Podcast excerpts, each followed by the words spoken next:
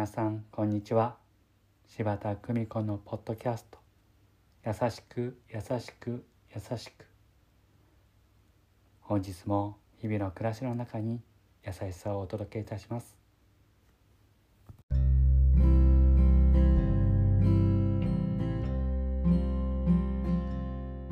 看取り師柴田久美子でございます。私が島を訪れた最初に出会った方にこうおっしゃられました。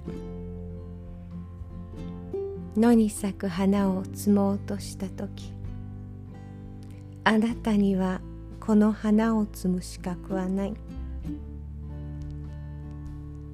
厳しいな、そう思ったのですが、後でその意味がわかりました。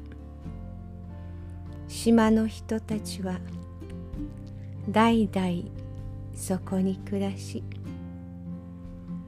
年に何回も海や山、道路の手入れをみんなでなさいます。都会から来た私が野に咲く花を摘む資格などありません。真の優しさとは、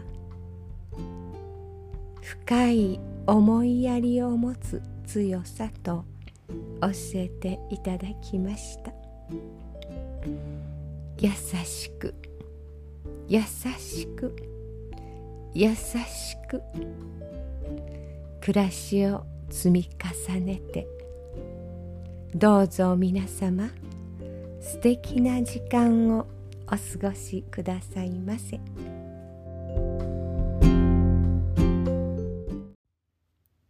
ご視聴ありがとうございました。今日も素敵な一日をお過ごしください。